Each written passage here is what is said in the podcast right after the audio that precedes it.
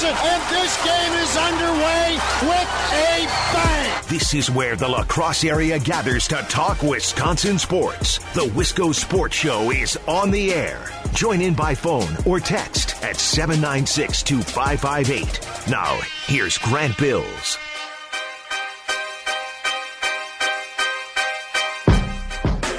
Most of the topics that we've been talking about the last two weeks have been pretty negative, right? We've talked a lot about racism, what's going on in our country. We've been talking about baseball.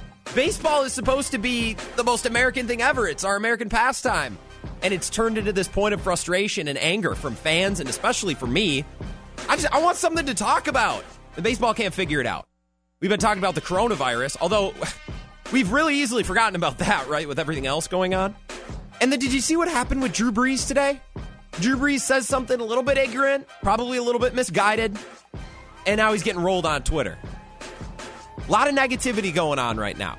Today, it'll be nice to talk about some positivity, some agreement, not disagreement. You see what the NBA did today? The NBA is expected to pass uh, a, a, an agreement tomorrow by the Board of Governors to restart the season, to get a plan in place, to get a date in place to move forward to conclude the 2019-2020 season.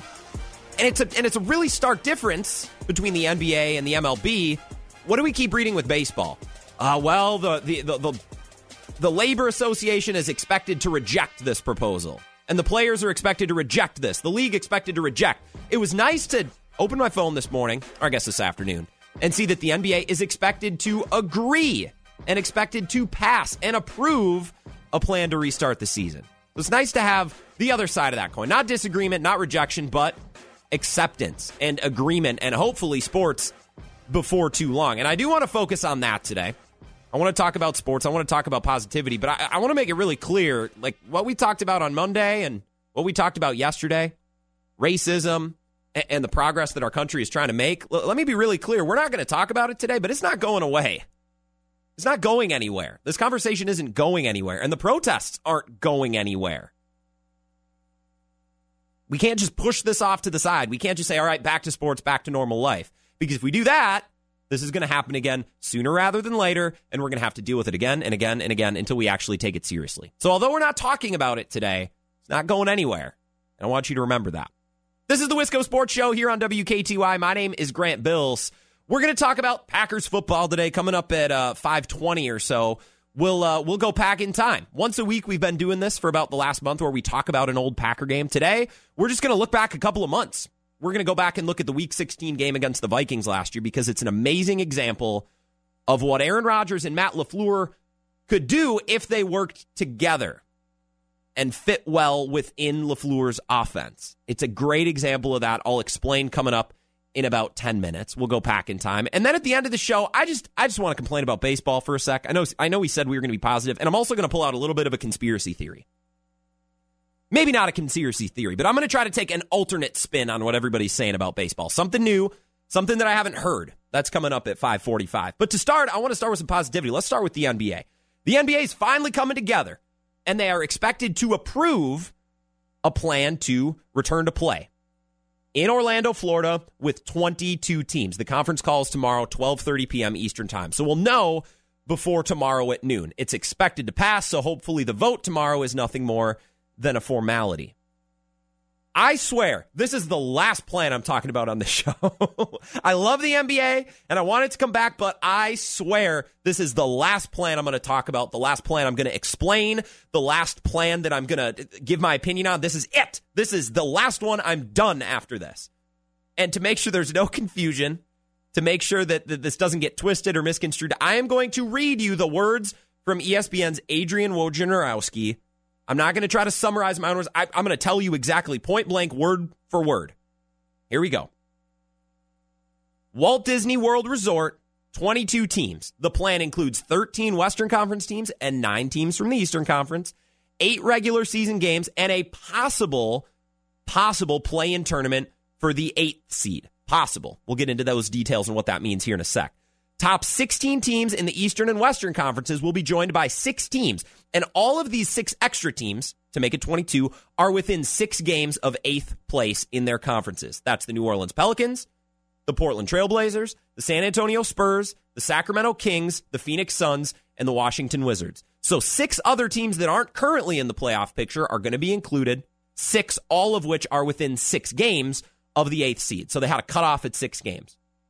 The play in tournament will include both the number eight and the number nine teams if the ninth seed finishes the regular season within four games of the eighth seed.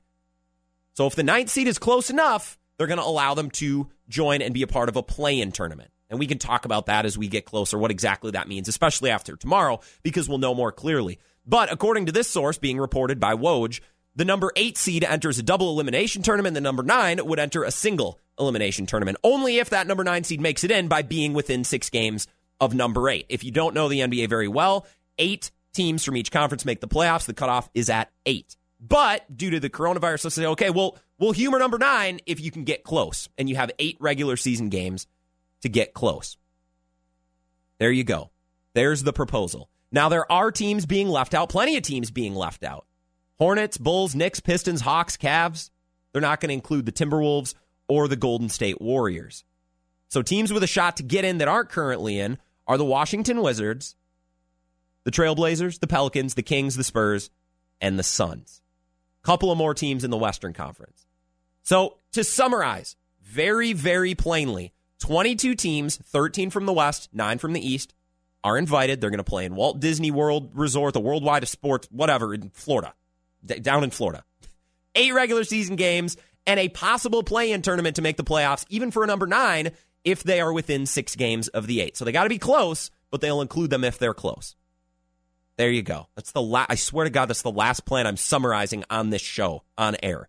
I'm sick. I'm sick of it. Between baseball and basketball, I'm sick of it. Now, my take from the beginning on the return of the NBA the goal should be preserve integrity of the playoffs, keep them as normal as possible, the format, and honor the 60 plus regular season games that have already been played. Now, obviously, you can't preserve 100% of the integrity of the playoffs because we can't have fans, we can't have home court advantage, we can't have home courts. So that goes off the window. That goes out the window. But preserve as much of the integrity of the postseason as possible, meaning keep the format as normal as possible, the schedule as normal as possible, keep it all as normal as possible. Preserve the integrity. Goal number one and goal number two should be to honor the 60 regular season games that have already been played. We are concluding the regular season. That's the goal of the playoffs is to conclude and crown a champion after 60 plus games that have been played in the regular season. So don't throw those away. As I read it, if this is all correct, it accomplishes those two goals pretty well, as well as can be accomplished in a pandemic stricken world. There's some new factors that are out of the ordinary, outside of home court advantage and, and all that. Obviously, sequestering the entire league at, at Disney World changes things up. But outside of that, there are a couple of new factors, including six teams that are out of the playoff picture. I mentioned those. And they are included in a possible play in tournament. Now, bringing these six teams in one more time, it would be the Wizards, the Blazers, the Pelicans, the Kings, the Spurs, and the Suns. Those are your six teams. Bringing those six teams in raises a few concerns. Let's talk about that, right? A couple of those concerns. Look, these teams are bad. These six teams that are that are invited are bad. The Wizards, the only extra team that's invited from the Eastern Conference, the Wizards are 24 and 40. They're not just below 500. They're not just slightly below 500, they're 16 games under 500. Some of these teams are really bad. The last team in the Western Conference to be invited, the Suns, 26 and 39. They're bad teams. Not good basketball. So one could be concerned that maybe the competition is going to be watered down. Maybe the postseason is going to be watered down. That's a concern I hear. Another concern is that there could be some bad matchups right? Do we really do we really want to watch the Kings play the Clippers? Well, I'm a big Kings fan. I love the Kings, so I'll watch it. But that's not exactly a marquee matchup. Do we really want to watch the Spurs and the Grizzlies play a play-in game? Not exactly a sexy matchup. Right? And the normal NBA playoffs with only 16 teams, you still have bad matchups. Last year, the Bucks and the Pistons was a bad matchup. But that's the way things go between the one and the eight seed. There, there are always some bad matchups, But if you start inviting teams that are 16, 15, 20 games below 500, you're going to get some bad matchups. That's a concern that I hear. Another concern is that there could be stars sitting on the sideline. And Kevin O'Connor, who first proposed the idea of group play for the NBA, he rose this concern. Why does the NBA want to waste time, energy, and money and resources to to televise the Kings and the Pelicans in a play-in game when LeBron, Giannis, Joel Embiid, Ben Simmons, Kawhi Leonard, Nikola Jokic, why should we watch the Kings and the Grizzlies play when all the league's superstars and super teams sit on the sideline. Seems a little weird, right? And and I agree. Those are all concerns that I see. Bad teams, bad matchups, stars sitting on the sideline. I understand all of that. All those concerns are real, but they all have one simple answer and one simple solution. This is as simple as it gets, folks. Ready? More basketball is better than less basketball. Simple as that. More basketball is better. We're starved for games. We haven't seen an NBA game since March 11th, that famous Wednesday night. Think of March Madness, the first weekend of games. Do I care that I'm watching Montana play Vermont? No, I don't care what teams I'm watching. There's just so many. Give them all to me. I want quantity over quality.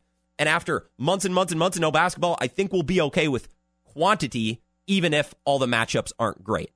Just like March Madness. And it's an opportunity for the NBA to try to market some of its new stars. We all know about Zion Williamson, but also Ja Morant. And if we're talking about the Kings, we can talk about De'Aaron Fox. And I, I, guess we could talk about Marvin Bagley. I don't, I don't really want to, but you can make a case, right? Devin Booker in the postseason wouldn't be the worst thing in the world. Getting some of these teams into a play-in tournament would allow the NBA to market some of their younger stars, stars that people aren't familiar with yet. More basketball is better than less basketball. I love the idea of a play in tourney. I hope it happens. It's free basketball. I ranted last week. The NBA is the National Basketball Association. And sometimes I think NBA fans become more distracted with everything else social media, podcasts, Twitter beefs, memes, drama, free agency. Sometimes NBA fans get away from the actual point, and those are the basketball games. More games is a good thing. More games is better than less games. And that's why I'm all in on this, even though it's a little bit unconventional. You add in some extra intrigue, some extra games without penalizing the teams that succeeded in the regular season the Bucks, the Lakers, the Clippers. You've heard my spiel. When we come back, I want to talk about the Packers. It, it always seems like when we need a little positivity, we can just talk about the green and gold and, and everybody will get on board. Let's go pack in time. We're talking about the Packers Vikings week 16 from just a couple of months ago, the Monday night game right before Christmas. This game is an amazing example of what peak Rodgers and LaFleur could look like combined if they both buy in in 2020. I'll explain and we'll break this game down coming up next. The Wisco Sports Show here on WKTY.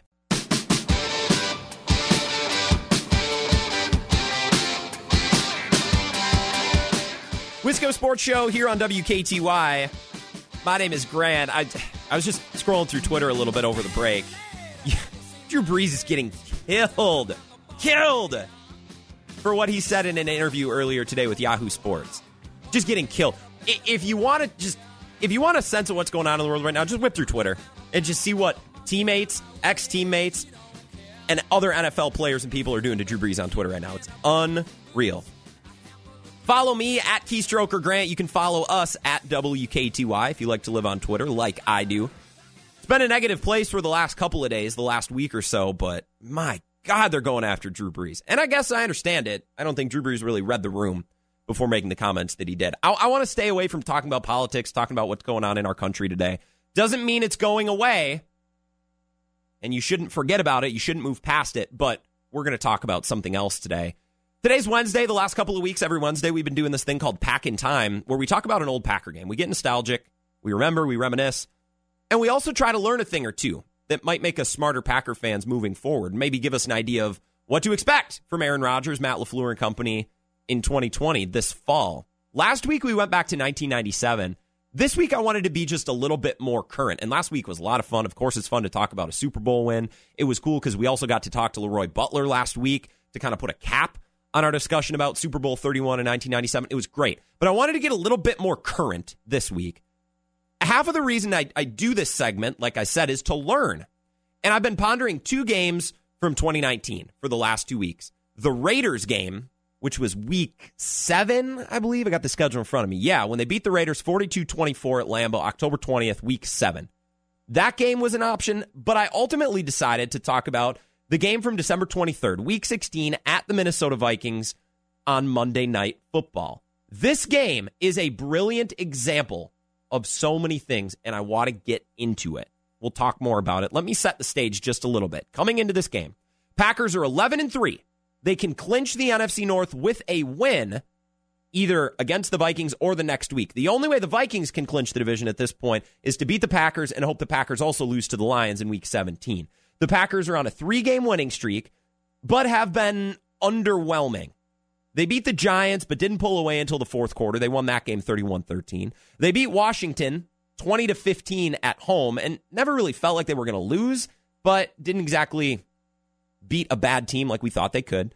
Then they beat the Bears the next weekend 21 to 13 and and the Bears are a good team, good defense, good competitor, division rival, but winning by 7, or I should say 8, not really enough for most people. So 3 and 0, they're on a 3-game winning streak after that loss to the Niners. And now they go to the Vikings. The Vikings, on the other hand, are 10 and 4. They need to beat the Packers to stay alive in the division race. And the Vikings are actually playing pretty well. They're 8 and 2 in their last 10, and Kirk Cousins is balling. In those last 10 games, Kirk has 22 touchdowns and 3 interceptions. The only losses in the last 10 games for the Vikings were to Seattle, 30 37, which is a close game, and to the Chiefs, 23 26, another close loss. The Vikings are playing well. And that brings us to week 16, Monday Night Football, Packers, Vikings on Christmas Eve Eve. Let's go pack in time. I wish there was a way to know you're in the good old days before you've actually left them. What the hell's going on out here? Everybody's grabbing out there. Nobody touching. The title is back in town. The Green Bay Packers are world champions of football. I have some really fun memories of this game. I know it's only a couple of months ago. One of those games where you remember where you watched it and who you watched it with. And it especially feels great to remember it now because that was back in the day where we could, you know, gather with people and, and be social and get together and drink and share food. Yeah, remember that? That was great. The Packers won this game 23 to 10, but the final score and the box score doesn't even begin to tell the story of this game. I, I chose this game as an example because it's a great example of Aaron Rodgers fitting in Matt LaFleur's offense. Aaron Rodgers actually wasn't very good in this game. He wasn't terrible, but he wasn't great. Aaron Rodgers finished this game with 216 yards on 26 of 40 passing, 26 completions on 40 attempts, one interception, and no touchdowns. Pretty underwhelming. The Packers won anyways. They also turned the ball over three times and they won anyways. And if you go back and watch this game, you're like, you know, it actually seemed kind of easy. Packers kind of cruised on the road. Booger and Tessitore, this is a Monday night game on ESPN, pulled a quote and shared it right before the Packers took the field for the first time. And I thought, beautiful, perfect. Aaron Rodgers summed it up. The night before, they had a discussion with Aaron Rodgers, and this is what he said If we can be a tick more efficient, we can be dangerous. And for me, that set the stage for the whole game. Now I'm paying attention to ways in which the Packers are trying to be efficient, right? How is Aaron Rodgers trying to fit into Matt LaFleur's offense that utilizes the short passing game, screens, the running game, efficient, easy completions? After Booger and Tessitore shared that quote, I'm locked in and I'm watching this game through the lens of efficiency. Oh my God, and it's such a great game if you're trying to learn about this offense. This game also has the makings of a very usual Green Bay Minnesota game, at least for the last couple of years. And that's including an absolute monster game from Davante Adams. A monster game from Davante Adams. Adams had 116 yards on 13 receptions on 18 targets. Excuse me, 16 targets. The long completion was 18 yards. So it's not like he got a big chunk of that 116 off one completion. 13 catches on 16 targets for 116 yards. He was everywhere all night long. You want to know who doesn't underrate Davante Adams, by the way? This is an interesting point. You want to know who doesn't undervalue Davante Adams? Vikings fans. Because Davante Adams has run roughshod over their secondary every time they've played for the last two or three years. Now, Minnesota's secondary has gotten older and they've dealt with injuries, so it's not just due to the greatness of Davante Adams, but it's been a bad matchup that they can't figure out and they haven't been able to figure out, and that was evident once again in this game. Very, very typical of a Green Bay Minnesota game for the last couple of years. 23 to 10. And this game was a beautiful example of efficiency, or as, i as I've started to say, Matt LaFleurisms, even though the final score wouldn't indicate it. I wrote down as many examples of LaFleurisms as I could. I have five or six, and I want to share them with you. Some are simple, some are a little bit more complicated. Right off the bat, I wrote it down. They had a tap pass to Tyler Ervin. And as the season went on, especially into week 15, 16, 17, Tyler Ervin became a little bit more involved in the offense because they started to figure out things they can do with him. Tap pass, something we saw with Davante Adams. I think it's something they'll ultimately try to utilize with Marquez Valdes-Scantling because he's so fast. Just get him the ball in motion and let him go right? Efficient, easy play for Aaron Rodgers and his receivers to to execute. Right off the bat, they got a tap pass to Tyler Ervin, something I never saw with Mike McCarthy. That's a Matt LaFleurism. Another example of efficiency, basically every throw made to Allen Lazard is a LaFleur type throw, especially on third down. Allen Lazard was targeted nine times in this game. Four of those targets came on third down you really see Lazard develop as the season moves on into a favorite target of Aaron Rodgers on third down. And a lot of the routes are slants or little out routes or little stop and go route, things that are near the line of scrimmage.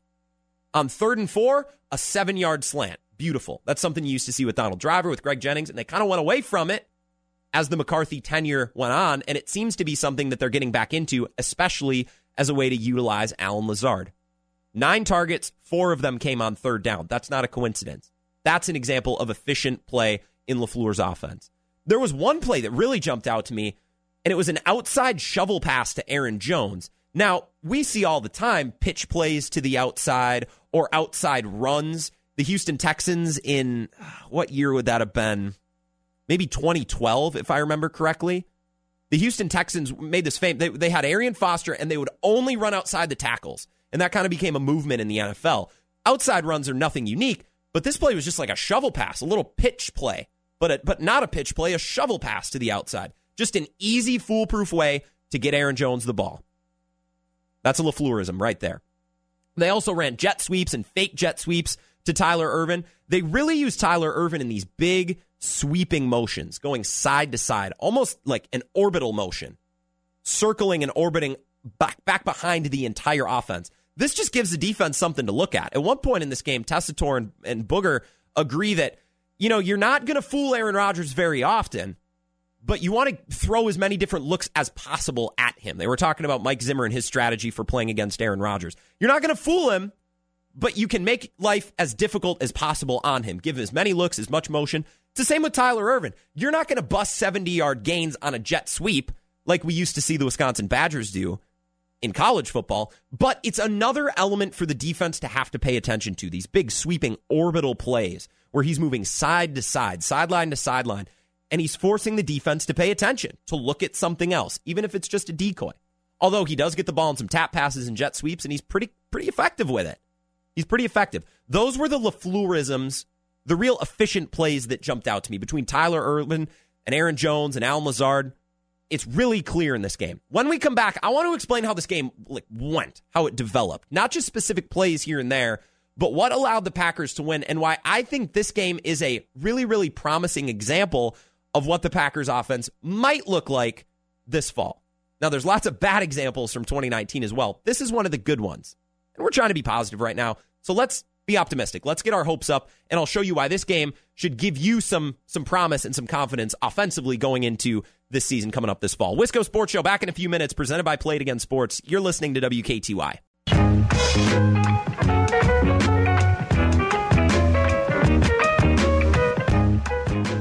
This is the Wisco Sports Show here on WKTY. My name is Grant Bills. I, I would encourage you to go on Twitter right now if you haven't been on today see what's going on with the Drew Brees saga. So, basically, really briefly, before we get back to talking about the Packers, Drew Brees was asked today about possible kneeling protests in this upcoming NFL season, which I think we're going to see. And he said, I will never agree with anybody disrespecting the American flag.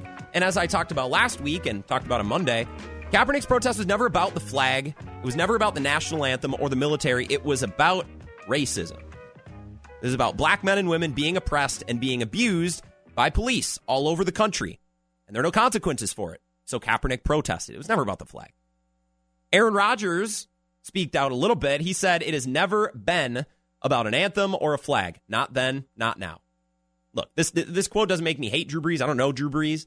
I, I think it was probably just a misguided, miscalculated quote. But Aaron Rodgers hit it right on the head. Aaron Rodgers hit it right on the head. Smart guy. Our quarterback. Green Bay's quarterback. You bet. Let's get back to pack in time. We're talking about week 16 against the Vikings from this last season. It was the, the game on the 23rd, right before Christmas. Final score 23 to 10. And if you watch this game, which I did this morning, it didn't really even feel as close as 13 points. The second half felt so casual. It's like, yeah, the, oh, the Vikings have the ball back. Oh, no. See what they do. Yeah, the Packers are going to win. And it felt like that from halftime on.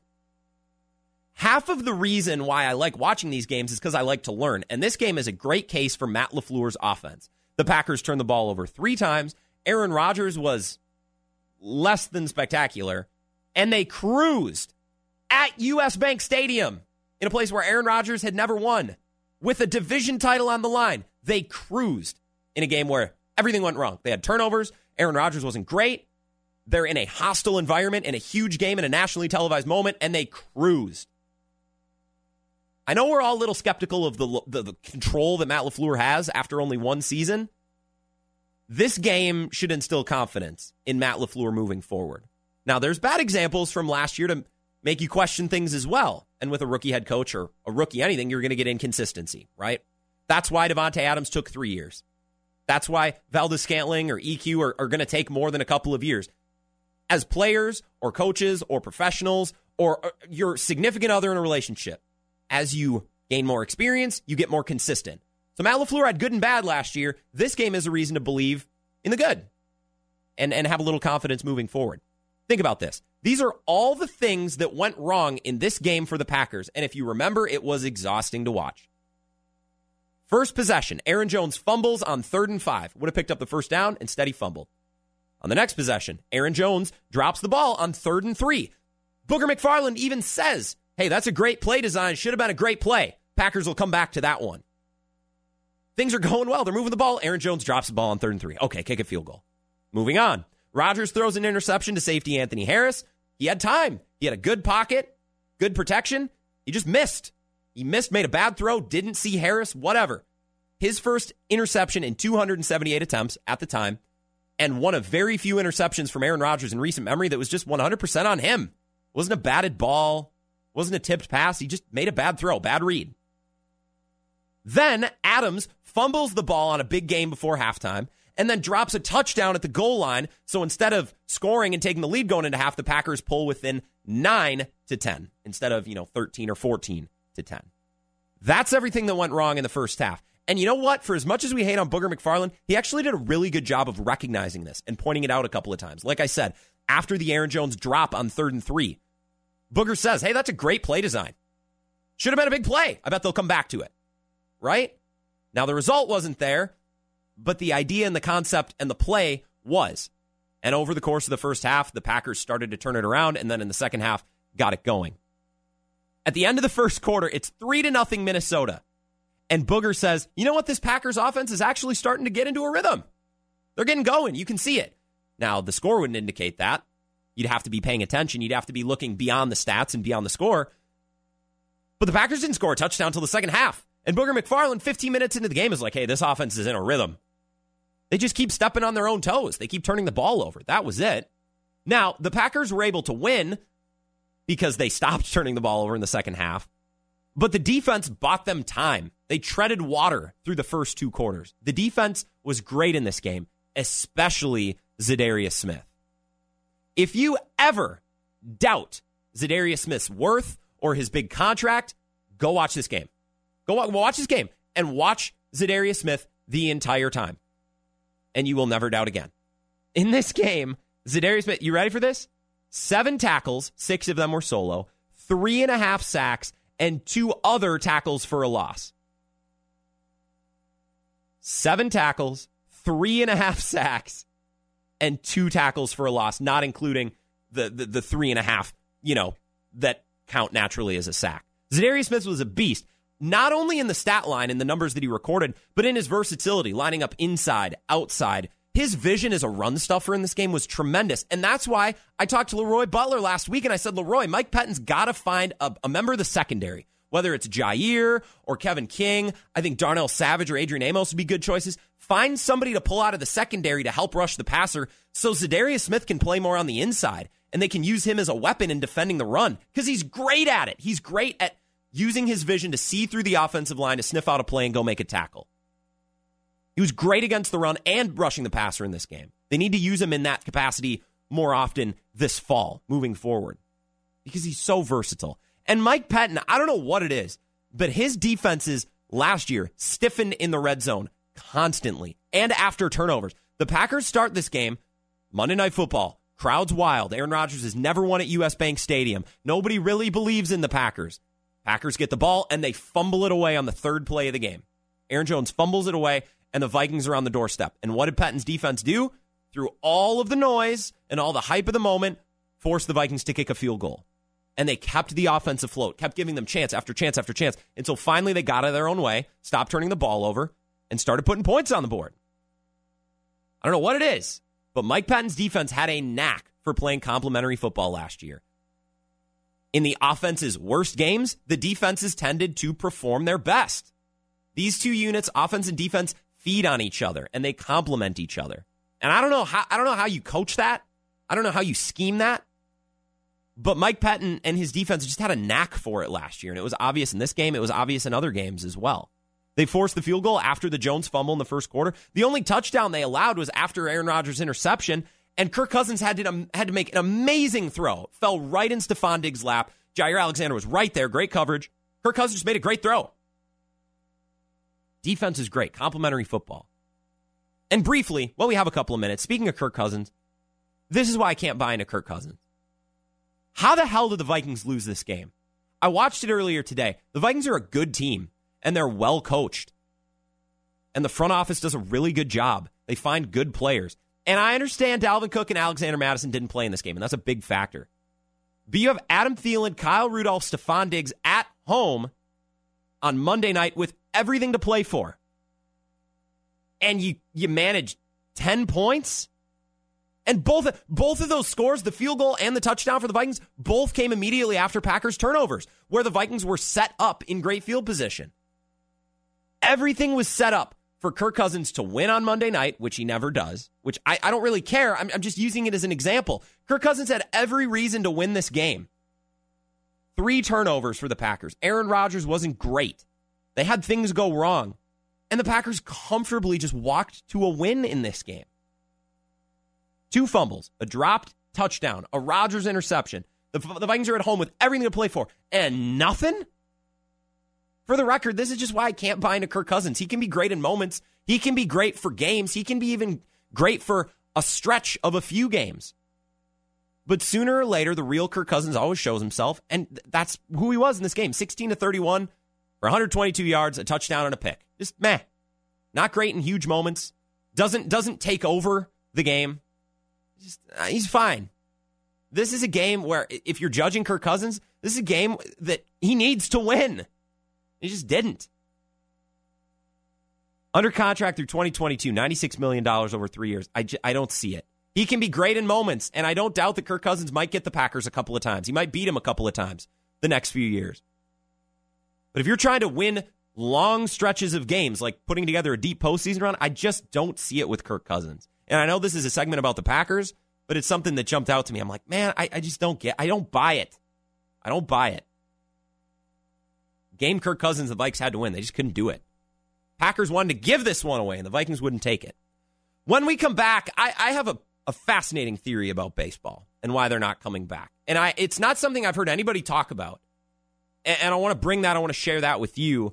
Uh, I also want to I want to keep following this hilarious storyline. Well, not hilarious hilarious in the sense of social media drama. The topic itself is not hilarious. We're dealing with racism and race relations in this country. And what Drew Brees said earlier and the reaction to what he said has just been unreal. If you haven't been on Twitter, go check it out. Follow me at Keystroker Grant. Follow us at WKTY. We'll wrap things up, hit on a couple different topics coming up next here on the Wisco Sports Show. You're listening to WKTY.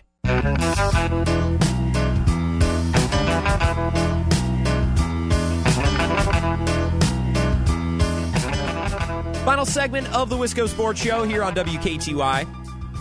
My name is Grant Bills. Don't forget the podcast from today's show and every show is available on our website, WK2iSports.com, and on our mobile app as well. If you haven't signed up already, by the way, go ahead, do it. Go to WK2iSports.com, and you can sign up to win uh, rounds of golf with cart at Trempealeau Mountain and beers and burgers after the game at Howie's or after your round at Howie's.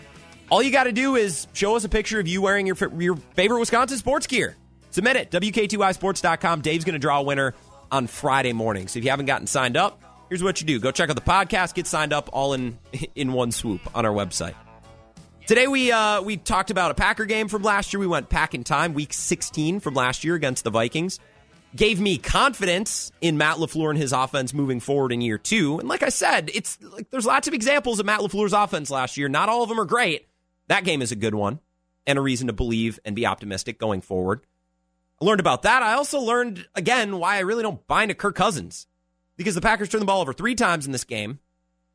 They dropped a touchdown on the goal line and had to settle for three as well. And the Vikings still, like, lost, and the Packers won comfortably 23 to 10 at US Bank Stadium. That's why I don't buy into Kirk Cousins, is that game. With everything on the line, nationally televised, nothing. So I don't buy into it. Before we wrap up the show today, I, I want to talk about baseball. I don't want to complain. I don't want to get mad. I'm over it. I'm tired of it. I'm I'm to the point now where I have accepted and okayed the idea that we're not going to have baseball this year. Fine. I would rather not have baseball this year than have to do this crap for another month and complain and and and get myself outraged and and and this is a great injustice to our country in our time of need. You can't put sports on the field. No, I'm I'm done. I'm not doing it anymore. But something has stuck with me the last couple of days. I get it, the players want to be paid, and I get it, the owners don't want to lose money. I understand everything. I wrap my mind around everything, and I'm ready to move on. But there's one thing that's sticking with me. And it's the idea that some owners want to have a season, and some owners would actually just prefer not to have a season at all. It was reported a couple of days ago that there's a discrepancy between MLB ownership on the desire to actually play. Some owners are like, yeah, let's do this. And some owners are like, you know what, can we can we actually just wait till next year? I, I would rather not. Which is an absurd idea, right? The owner of a professional sports franchise not wanting to have a professional sports season. Think about that. Now, I don't want to make this a small versus a large market conversation, but it raises some questions, right? In a league that does not have revenue sharing, and does not have a salary cap or a minimum or maximum payroll requirement, right? It's capitalism, it's free trade. Some teams have their own television networks with which they make money off of. Some teams are in large markets. They can rake in the dollars, and some other teams have to get a little bit more creative on how to make money and how to drive attendance and how to stay competitive. Really? Competitive teams get butts in the seats and they make money. Competitive teams are thriving teams, and teams that can't compete don't get fans, they don't make money. I'm not trying to make this a small versus a large market conversation, but all I'm saying is doesn't it say a little bit about Major League Baseball and the structure of Major League Baseball? When some owners want to play and some owners don't? And it's not as simple as small markets can't afford to play and big markets can. It's not what I'm saying. But it is interesting and it begs the question and it, and it makes me question the entire structure of how Major League Baseball is set up. If some owners want to play and some don't, I question the financial viability and the financial structure of Major League Baseball. Because you have owners like like the owners of of the Brewers and of Miller Park or any other small market team. They're making money hand over fist. But they have to put that money into stadium renovations, improving the infrastructure of the team and the surrounding area of the team. For example, the owner of the Cubs makes a lot of money, but some of that money has to go into Wrigley Field and ballpark maintenance, and some of that money is spent with the promise of more money coming in the next year. And now that we don't have a season, these owners have bills and they have costs that are due, but the expected cash flow has dried up. Not trying to make it big market versus small market, but when some owners of professional sports teams don't want to play professional sports, maybe you got a problem with the way your league is structured. And maybe you need to readdress the financials of the league just a little bit. Just something that's stuck with me. Tomorrow, we're going to continue to talk about baseball. Ah, let's screw it. Let's talk about basketball. They're actually the ones coming back. They're voting on it tomorrow. I can't wait. We'll talk about it. Same time, same place. Talk to you then.